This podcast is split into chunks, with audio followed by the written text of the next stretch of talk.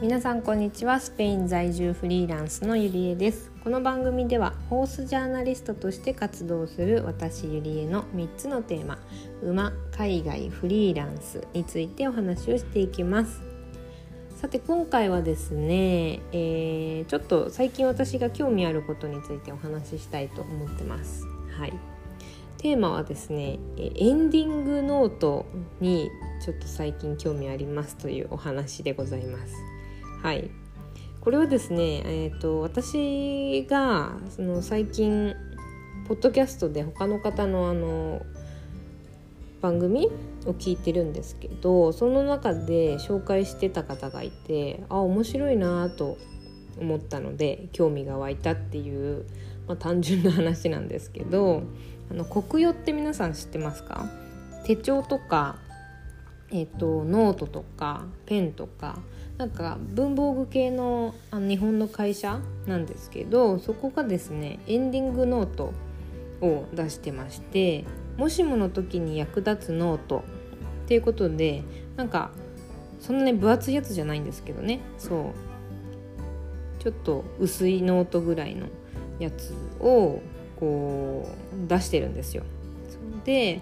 それがね結構面白いなと思って見てるんですけどうーん、まあ、例えば家族が入院した時とかなんか親が亡くなったけどこうどうしたらいいかわからない時とかそう。なんかそういう時にねこのエンディングノートっ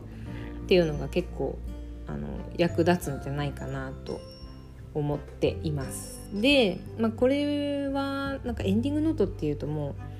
うねすごいおじいちゃんおばあちゃんが書くようなイメージがあるかもしれないですけど私は結構若い人でも一旦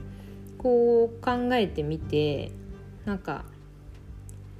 死に方とか生き方とかね考えるきっかけにもなるからすごいいいなと思ったんですよ。そう。で具体的にこのノート何を書くかっていうとまあ基本情報とかね病気のお話とかもあるんですけど銀行のことだったりクレジットカード今何を持ってるとか保険何に入ってるっていうところもあれば今あの契約書が手元になくてもいろいろねお金払ったりとかサブスクがあってねあの毎月引き落とされたりっていうのもあったりするのでそういうのを書いたり。あとはうん家族のこととか、えー、友人のこと。で、えー、介護とか医療について、えー、自分の意思をここに書いておくこと、まあ、例えば健康管理で今何の薬を飲んでいるとか例えば病気だって分かった時にちゃんとそれをこう言ってほしいかとか、うん、あとは延命治療についてどうかとかそうそういうねことについて書く欄があるみたいです。で最後にそのお墓のこととか葬儀のことどういう葬儀をしてほしいとかどういう人を呼んでほしいみたいなのを書く欄があるっていうノートになります。うん、そうでまあこれね多分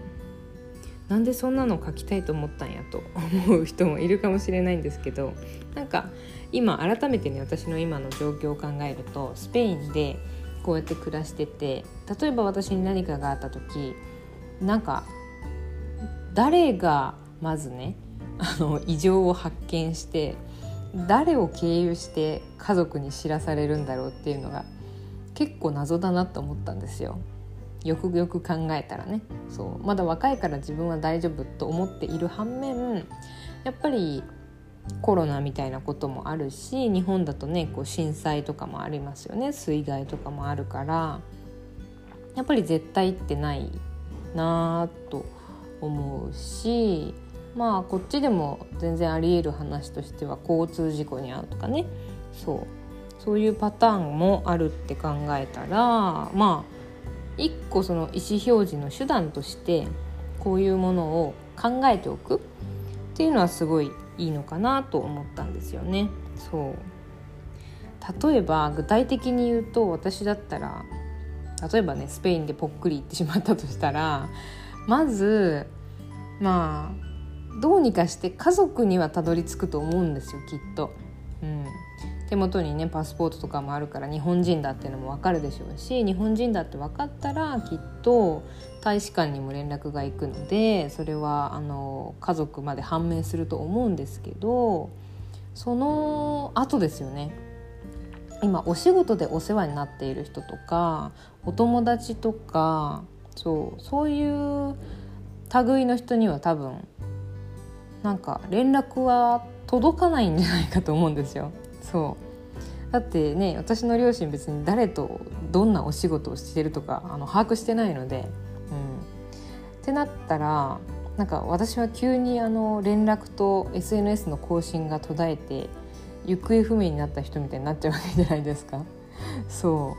う。ってなるとまあ別にねお葬式がどうとかじゃないんですけどちゃんとやっぱり報告はね行かないと。めっちゃなんか嫌な感じだなって思うので例えばそういう、うん、意思表示とこういう人にこういう連絡をしてほしいっていうのがやっぱりあった方がいいのかなと思うんですよね。そう。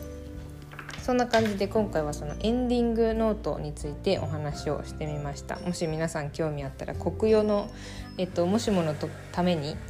役立つノートってやつぜひ検索してみてください。1700円ぐらいでした、はい、ということで今日はこんな感じで終わります。それでは。